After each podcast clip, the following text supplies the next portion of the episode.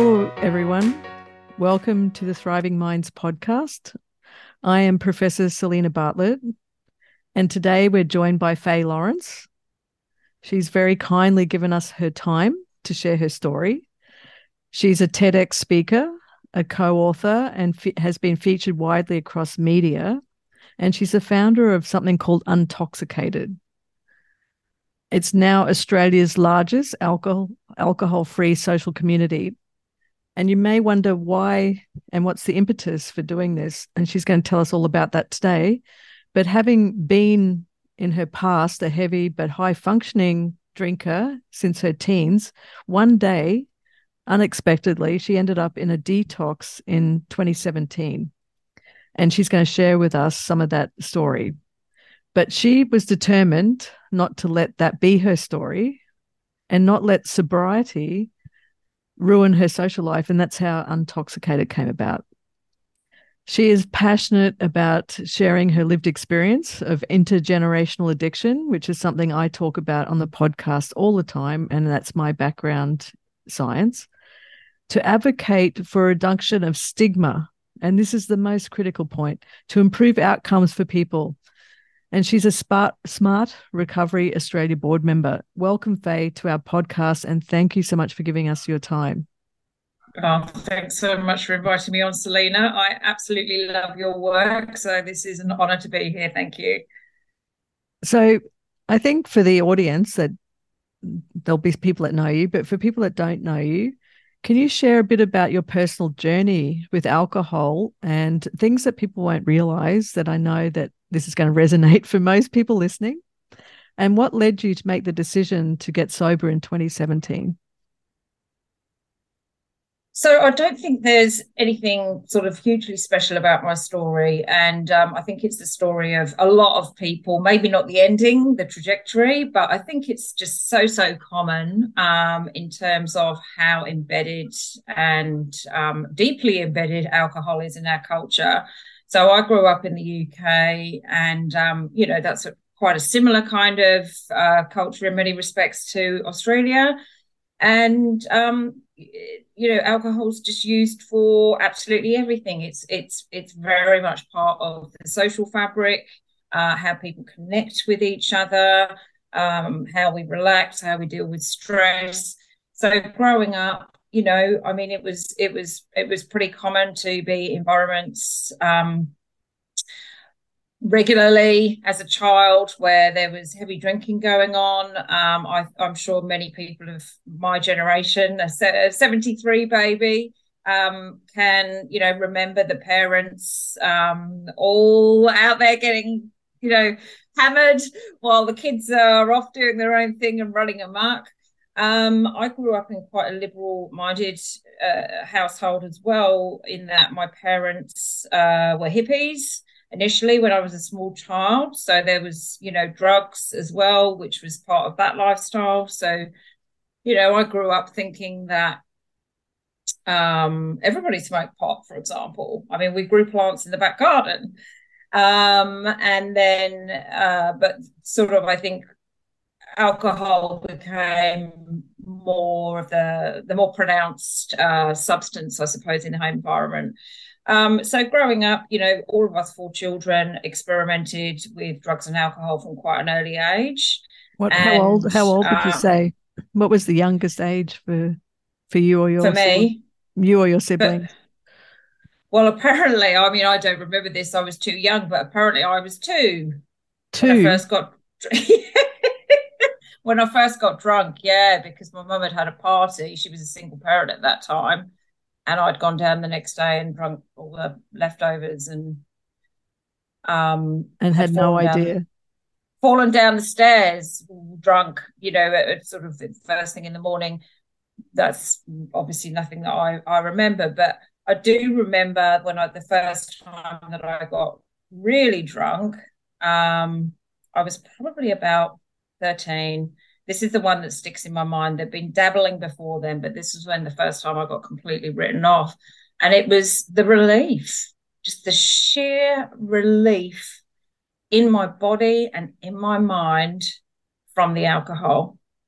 and I think I can pinpoint from from that moment was like I've got the answer.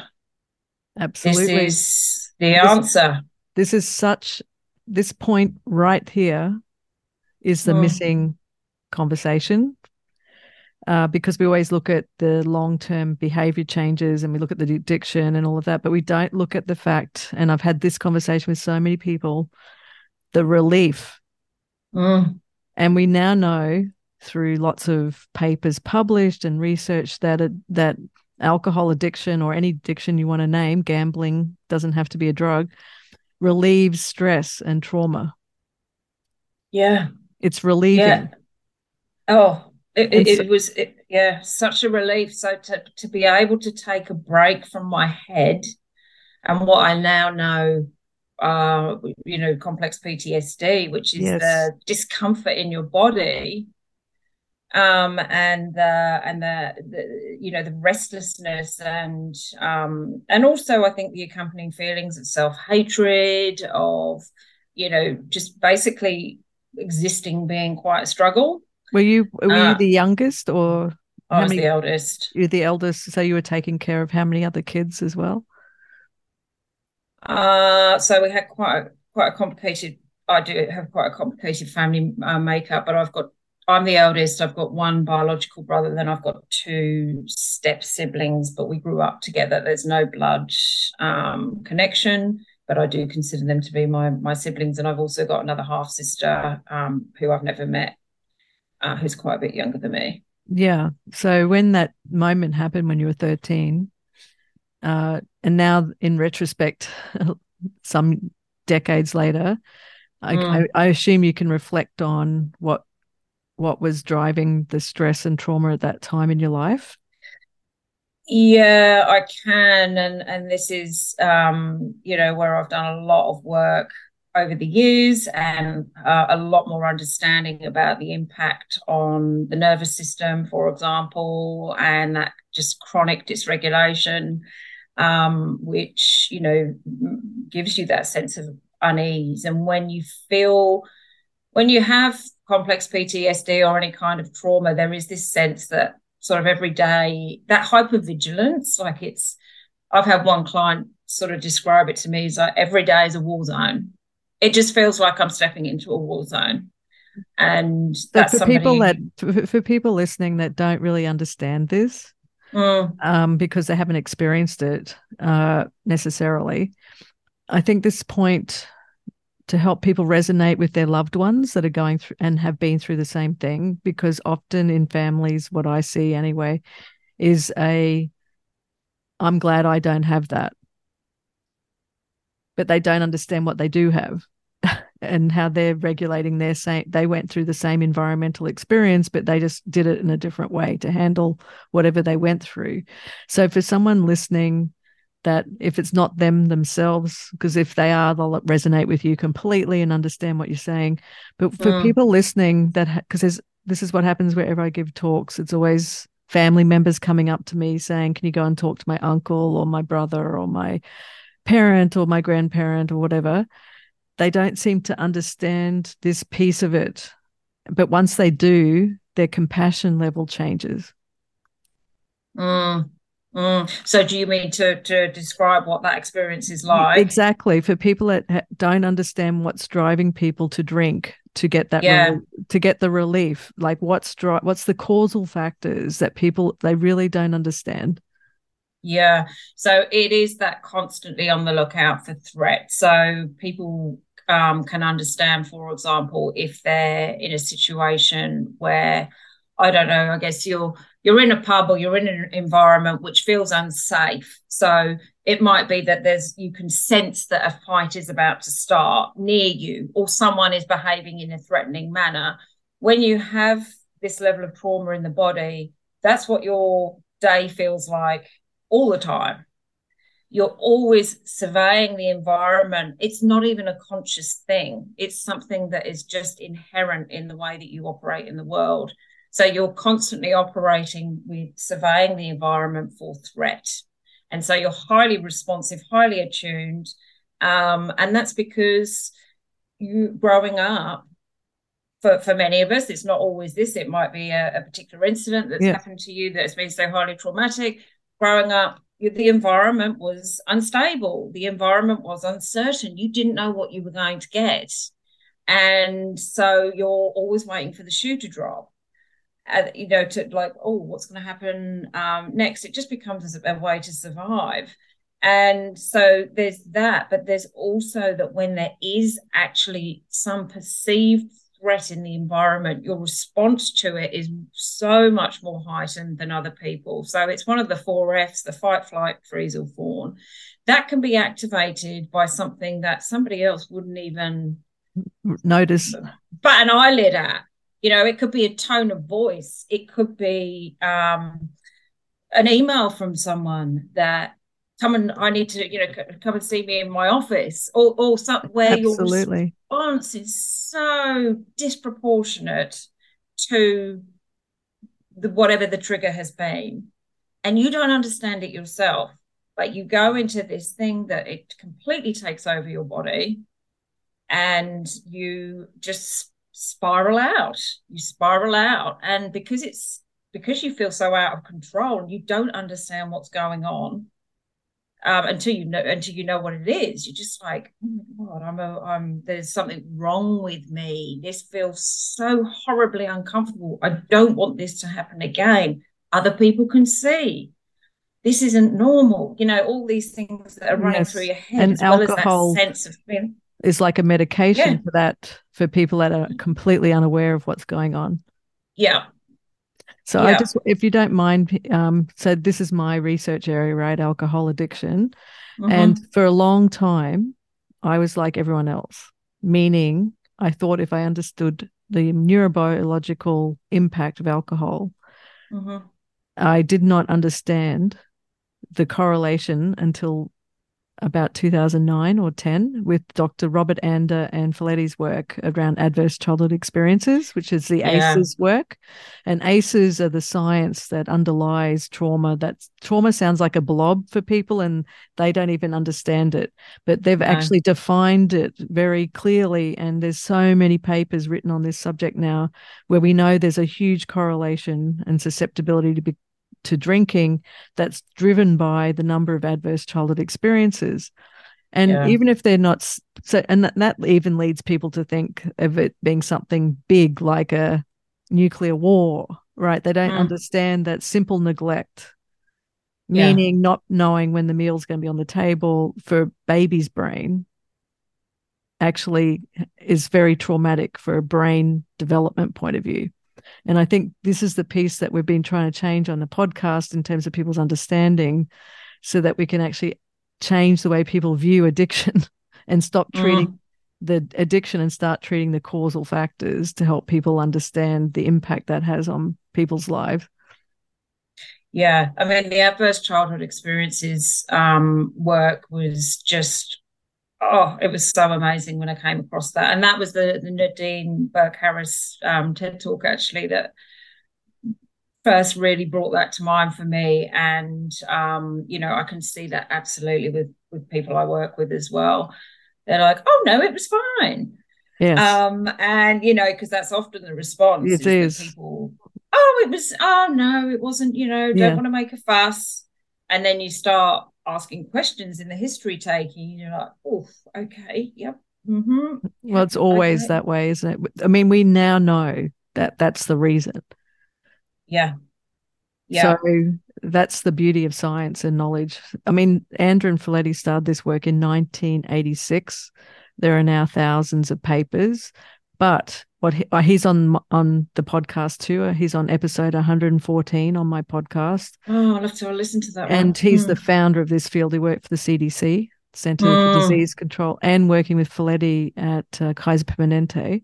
Yeah, shocked at these results, shocked. And now, but the thing that he says on the podcast, which we want to put out here again with you on this one to the audience listening, is that's not to be used as a screening tool to label people it's just knowledge. It's knowledge to understand that this affects brain architecture, which which changes susceptibility, but you're not to label people around their A score. He said mm. that that was never designed as a screening tool even though people are using it out in practice. He's trying to get that changed in California because Nadine Okay. became the Surgeon General in California and using Yes, that's right. it's not meant to be used as a screening tool. Ah. So that's another important feature that we want to label here as we talk about your story. Um, how hard uh, was it for you to tell your story? I imagine that was not a sim- that was probably really difficult. I imagine. Um, I think, yeah, I mean, I went in deep. I did it on the on the 730 report uh to, to a national audience. Um look, I, I'd done a lot of work. I was studying psych, so I was I had a quite a lot of understanding about a number of these um from the academic perspective, but also from the personal side of it as well but I think really none of it fully dropped in um, or couldn't cut through until I stopped drinking. And that was um, when really that's when I got to dig deep and actually make the changes that were needed because as we know there's that somatic piece as well and there's the grief process and there's you know Yeah, so yes, taking right. taking the alcohol out actually allowed space and clarity to be able to do that but telling my story it's got much much easier because now i'm sort of almost in a way detached from it um because i've i've i've done it Yeah, so much now Yeah. um that's what they all say. Keep going. Um, yeah like in the introduction, I introduced you. You in your bio, you say you were a heavy, high functioning drinker, right? So what would Yeah. be the, what would be the impetus if you like? I can imagine. I can imagine what you were like, high functioning, meaning incredibly successful in your life. What would it take you to become an inpatient to go into detox? What what was the what was the uh, I guess the trigger or the impetus the if you're high progression because there'd be not much pain on the other side to make you stop, right? You're probably getting a lot of positive reinforcement, a lot of social life.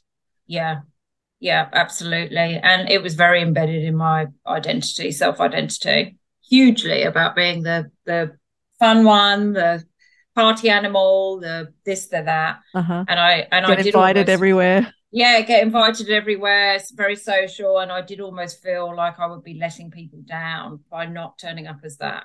Such an know. important point you're raising here. Um, but for me, the trajectory was around ultimately, uh, I lost a number of protective factors. So my kids weren't at home anymore. I wasn't working outside of the home. I was working from home. This was before COVID. Um, and I'd had yet another relationship breakdown. And pain that I had not been addressing for a long time just could not be kept down anymore Right. it just couldn't and it's going to come out eventually. Everyone says there's a point.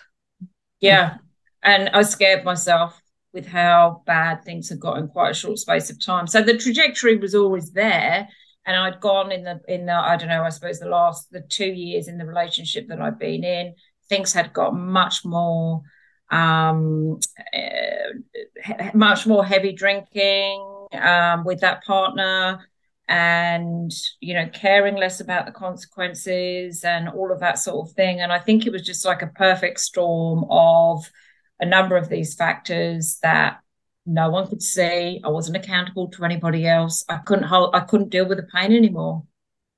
I couldn't deal with the pain anymore. And very quickly things spiraled out of control. And i just got to the point where i didn't care if i lived or died that's that's really it. I got to the point where I was sitting out on my deck one night crying, not wanting this, but not being able to stop.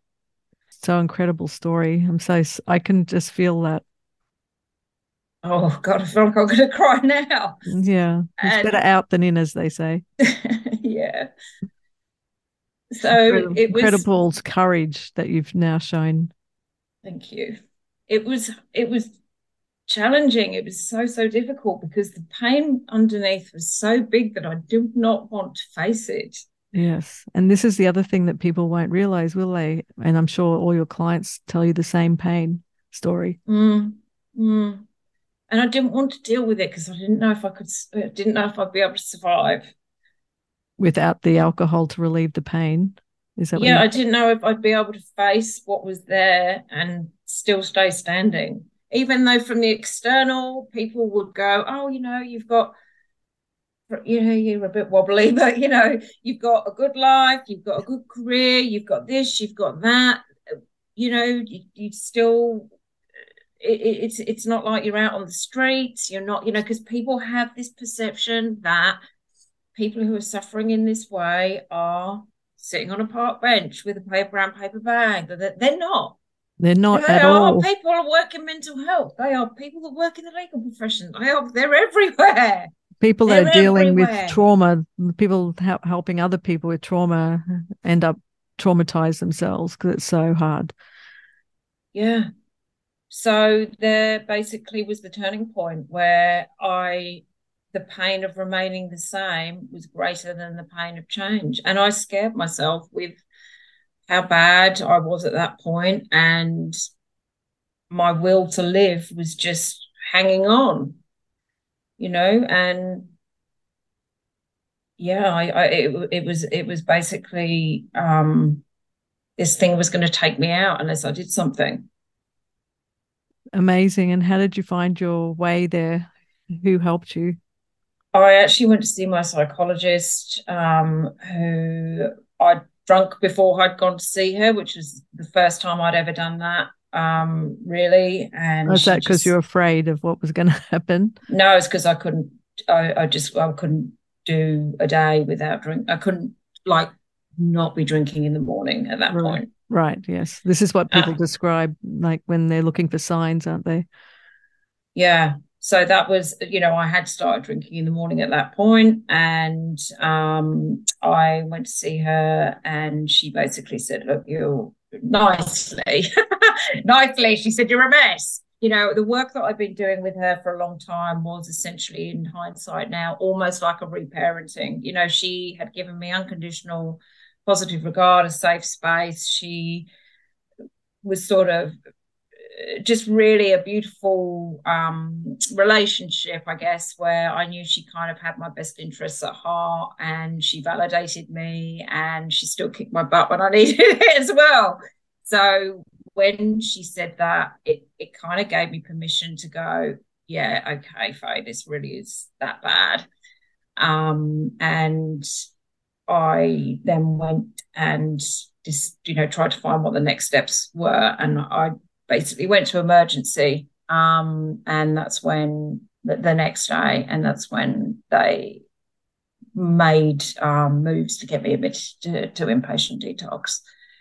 Amazing story. Congratulations. Yeah. That was not that was not that that next phase is the most difficult phase. Whew that was intense. Yeah, because as one as as the eldest child and someone who'd studied psychology and blah blah, all the rest of it, and felt like I was the one that people turned to, to admit that here I was needing help to this degree, where things got so out of control, was mortifying. It was just mortifying. Absolutely. To me. There's, there's so many people in your situation yeah, and it's the bravest thing you can do. Courage. So let's sure. let's let's turn. We won't go through that harrowing part because I don't think that's necessary for people to understand how hard it was for you to come through that and out the other side. But you're now a certified grey area drinker coach, so you actually are taking that person that helped you into detox, that you call it reparenting. You're now reparenting people, aren't you? Yeah, to some degree. Yeah trying to hold their hand, work, walk the journey with them. I'm guessing yeah. that's part of your work. Do you want to tell people a little bit about what you do in that yeah, space? That's that's absolutely right. Yeah, so I work with people that basically want to make changes to um, their relationship with alcohol. Some people aren't ready at, at the, the, the, juncture when they come and see me because the forever thing is too much. Um, so I work with them uh, to get them where they want to go. So it is goal focused.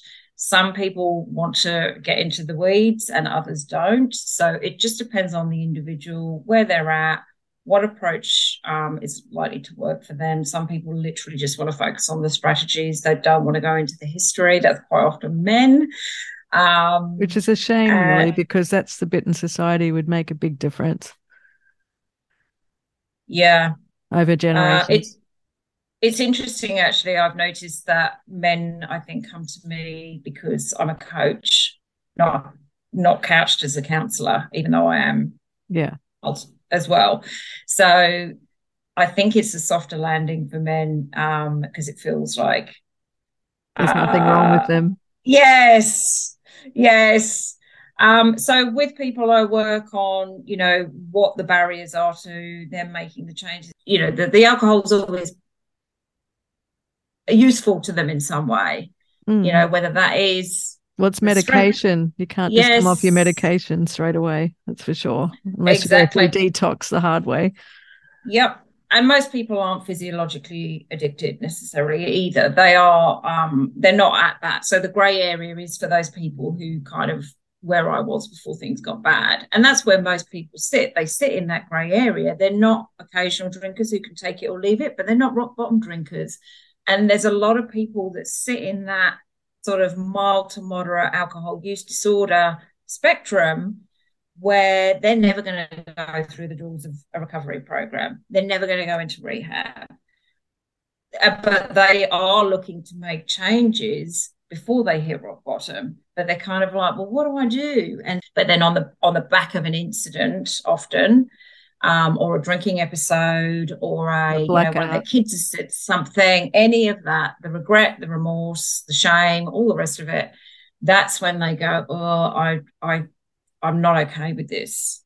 That's what you mean by grey area. Yeah, they're people that might not necessarily even drink every day. They might, they might have, they might be able to take breaks. Um, they don't have a physiological dependence, but there's there's a psychological relationship there, and. So- yeah, they just drink more than they would like when they do drink often. So, how does heavy drinking and alcohol dependency, in your now lived experience, plus helping lots and lots of people, affect people's individual personal power and their potential?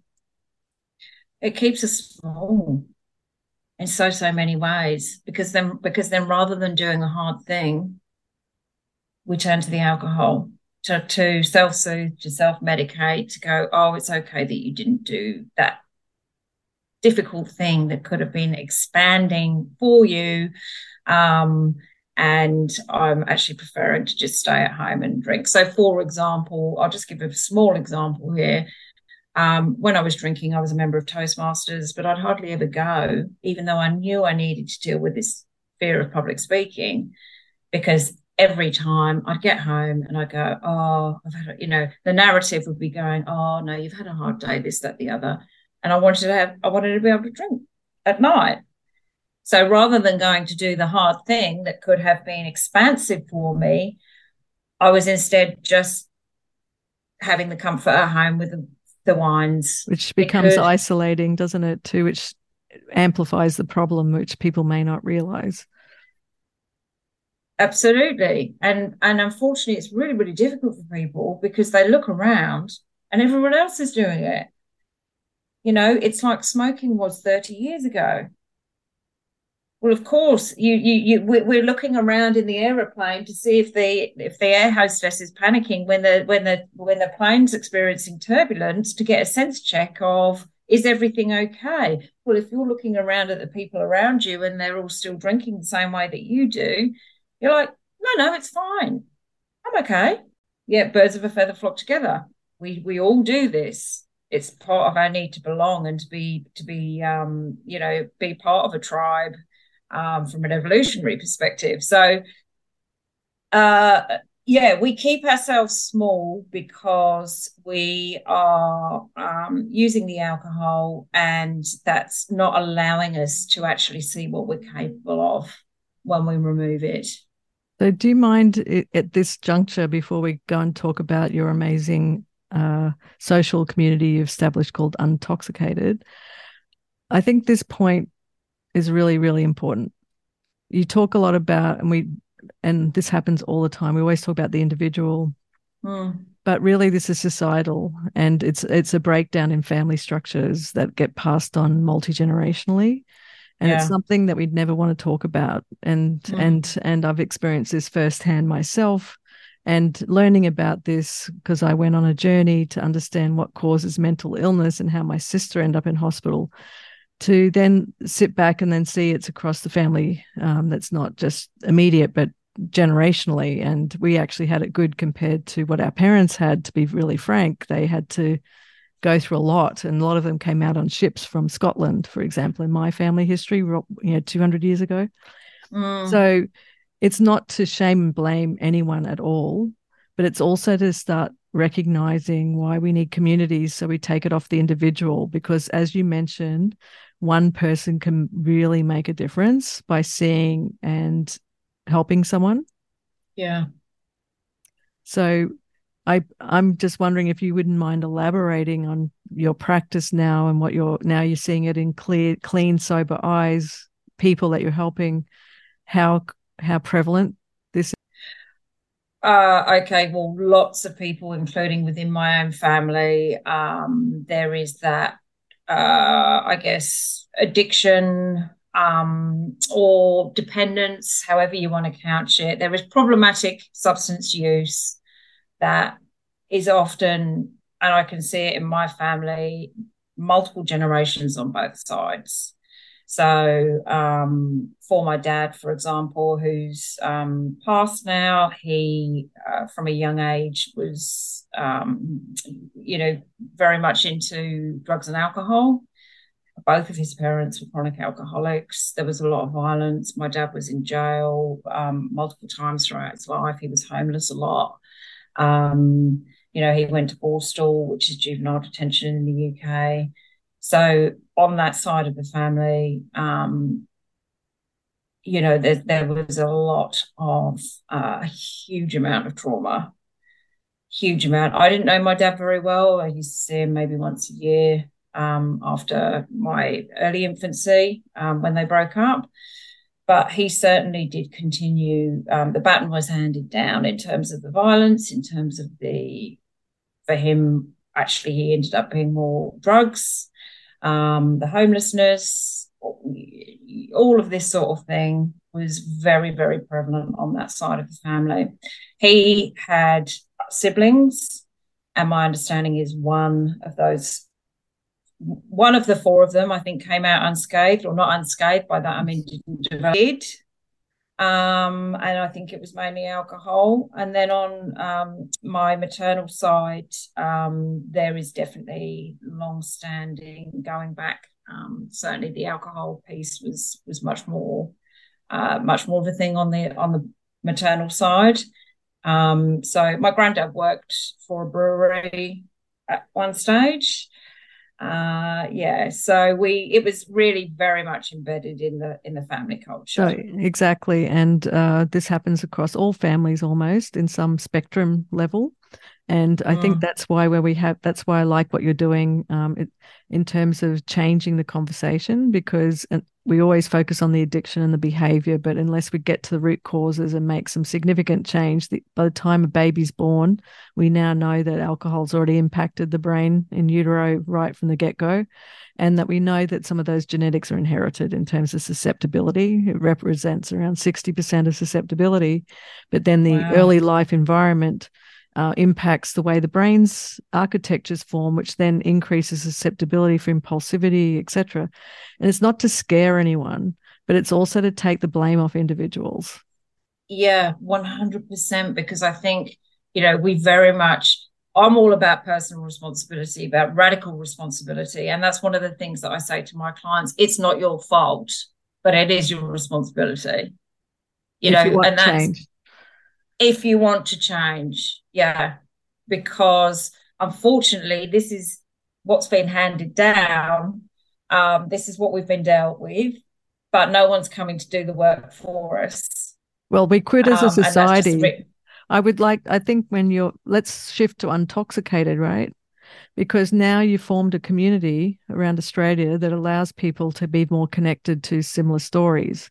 So instead of taking an individual approach, you're looking at the community level approach. And and yes, I agree, it is up to the individual's responsibility, but that's really hard in isolation as well. Whereas when you have a community of p- connected people around you, that job gets so much easier. And imagine our society that understands the root causes that are multi generational over hundreds of years and then uh, starts to shift what you're doing and other people are out there this community engagement is so essential for us to make change otherwise we're just going to keep perpetrating everything over many many generations we're going to keep blaming young people for being horrible mm. we're going to keep blaming the wrong family across the tracks which happened where I grew up in a small country town, etc. You know, if we really care to make Australia a better place, then these communities for people to engage with are so essential. We can't look at just people as silos. And so, just to speak to my earlier point about yes, it is a personal responsibility that we have to take, but there's so much in the mix there that has brought that individual to that point. And I think there's a lot of blame on people, on individuals, as though somehow this is a personal failing, it's a weakness, it's a moral failing. And that's just utter BS to, to, to my thinking. No, it's not. It's a crescendo, it's a collective of all these things in the mix that have led to this point where that individual has, you know, to some degree had some choice. Of course, we all have some choice, but there are all these other factors. This is the bit that I really take a challenge to choice. Mm. There is mm. no choice if your brain's been born to an alcohol addicted parent. There is no choice because it's affected the choice circuit in the brain. Yeah. I know, I know, I know people don't like to hear that because we're so on. Why don't they just pull up their boot, bootstraps? I could do it. I had the same parents. You get that all the time, but that's yeah. just not true because different kids in different families get different wraparound adult attention that you may not be aware of, even if it's an elder sibling or there's so many. It's a, such a complicated thing here, but but what choice is there to the brain you were born with? 100%. And this is since I found out I have ADHD last year. When I looked at the research around that, for example, and the high, high levels of addiction that um, are as a result of the ADHD. How much of that is a choice then? If that if if, if basically you have you know your your brain is operating differently from the quote unquote normal. Well, there is no normal. It's a spectrum because we all yeah. have something. And that's the yep. other thing. That's why I'm so passionate about bring, making brain health become everyone's business rather than someone else's problem. Um, and I think that's so important for people to realize we all have something that we're dealing with, and people yes. that just have it at different amounts and different levels, and they've worked out ways of coping and being able to survive. So let's switch to um, 100%. Un- yeah, so on toxic think um, part of the drinking for me was that sense of belonging, that sense of being the life and soul of the party. That was so much part of my identity. And when I came out of detox, um, you know, my initial phase was literally just on staying sober for the first six to 12 months. Um, and then I was sort of looking around going, ho hum, this is a bit boring. What am I going to do now? Because while I still held some of those existing friendships that I had before, not all of them, some did fall away, unfortunately. Um, you know, I uh, realized that I couldn't do the same things that I did before. It held no interest for me to go out to a boozy dinner, for example, because I was like, well, I might as well not be here. And this isn't enjoyable to me anymore. Um, so, what do I do then on a Friday or Saturday night? You have to have uh, things in the non drinking life that have that fun, social element, playfulness, you know, because recovery, the journey, if that's where someone, if that's the path someone is on, rather than just doing it as a wellness thing, can be heavy. This can be heavy going. So you've got to bring some of the lightness in, but also that belonging piece is so, so important because we are pack animals um, and we need to find other people to normalize our experience as well and to connect with and to to develop these networks and there was nothing out there the only things that i could see were aa groups which not to bag aa that wasn't my jam Um, and um, in, in terms of social offerings, there just wasn't anything available. Um, so I thought, right, okay, well, that's why I, I started it. Um, and then, you know, it sort of it went from there. It just grew and grew. People um, were interested in catching up with their alcohol. So with Untoxicated we tend to have pretty small things. They're not necessarily earth shattering. They might just be catching up for a coffee. It might be dinners out, bushwalks, comedy nights. Um, you know everything under the sun sober raves there's there's just so much so many different types of things that we do um, but we don't uh, ask people where they're at with their sobriety. You don't have to be 24 7 alcohol free um, just come along. It's just no no substances at the whatever the um, event is. How do and people so that find gives people it? how do people join? Just go to the website, which is um, untoxicated, not intoxicated.com.au. And um, we've got different meetup groups in a number of different cities. So that's Brisbane, Sydney, Melbourne, the Gold Coast, Adelaide, and Perth. Oh, congratulations. Um, so that's a Thank you. Deal. So, like it's only since what 2018, 19 you started this with the pandemic as well. Yeah. Yeah. So we're a health promotion charity. We're entirely volunteer run we've got no funding. So if anyone's listening to this that would like to give us some money, we'd love to. we'd love to hear from you. um, but I think it is that social prescription piece in much the same way as parkrun, for example. You know, someone might be um, struggling with their weight, they might be struggling with loneliness, they might be struggling with their fitness, they might be just wanting to proactively make some positive changes in their life. Doesn't matter. You go to, off you go to parkrun and um, that enables you to be in an environment that is conducive to making that behavioural um, change. So, what would you, um, in terms of inspiration for people listening, what would what would you mm. say has been the greatest gift that's come from being sober? Um, oh gosh, that's a that's quite a tricky one. I would say my relationship with self. You know, I finally, I, I think that my whole life I I pretty much had a terrible relationship with myself. I didn't like myself very much. And despite doing all this work and therapy and this and da da da and personal development, none of it was cutting through and so, until I stopped hurting myself.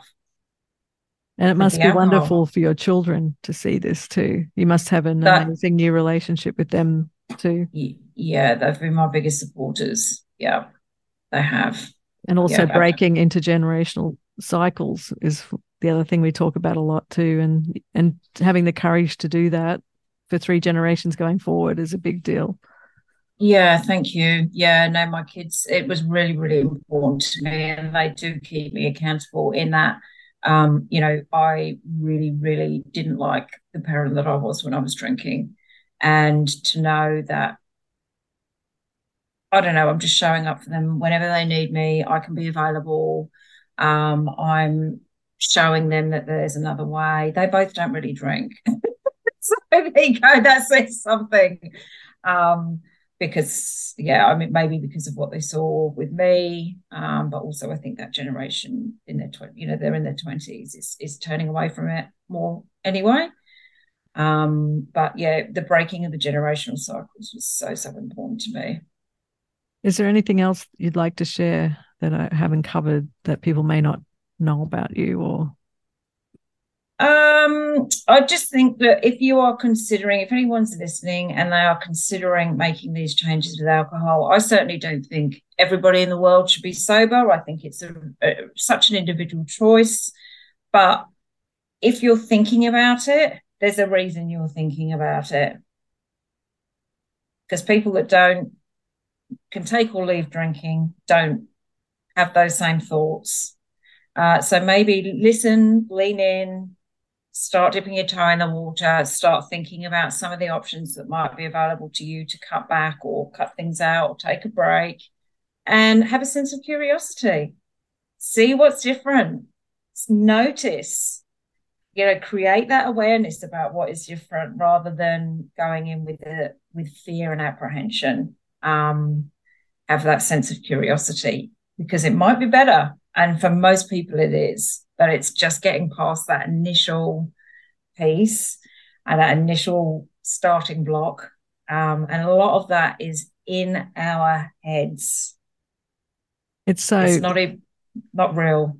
And on social media now, there's so many places you can get started straight away without having to even pick up the phone, right? Like I see so many, I'm following a lot of people outside yourself. There's a lot of people now in this space that never existed few years ago, I would say. Absolutely. And they're they're basically all in the grey area. They're they're they're they're more so in the space of the people that are, you know, still functioning in there, but they're drinking too much and it makes up a significant proportion of people. So don't wait until this is this is progressive for most people. It will get worse. It's just one crisis um, away, isn't it, from going yeah. from, out, from in control to out of control. yep, a relationship breakdown, a death, um, kids leaving home, whatever it might be, and that's when things can go to the next level really quickly. So if it's something that's playing on your mind, definitely delve in that like like you say selena there's so many options out there now on social media online communities um lots of free stuff or just for people of- to feel less afraid to be able to go on their phone and have no one know about what they're looking at it's just an easy step in you know rather than uh, having yeah. the big step of maybe meeting someone in the beginning you know just to get familiar with this whole area yeah, there's heaps of podcasts. There's some funny ones. A friend of mine does um, a podcast called Sober Awkward, which is really popular. It's hilarious. Um, you know, once you start looking into it, you realize there are so many people and their stories are so similar. You think you're the only one, you're not. There are so many people out there in the same boat. And that in itself is such a relief when you realize that and you go in and you tap into those communities. So I want to take this opportunity, speaking for the audience and myself, to thank you for everything you've done. I'm glad you turned your lived experience into something that's of high value for so many people. It's a really big gift for us. And I think everyone would, and just know that I know that this is what people be thinking. So thank you. Keep going and thank you so much for everything you're doing. Thanks for having me on, Selena. I appreciate it.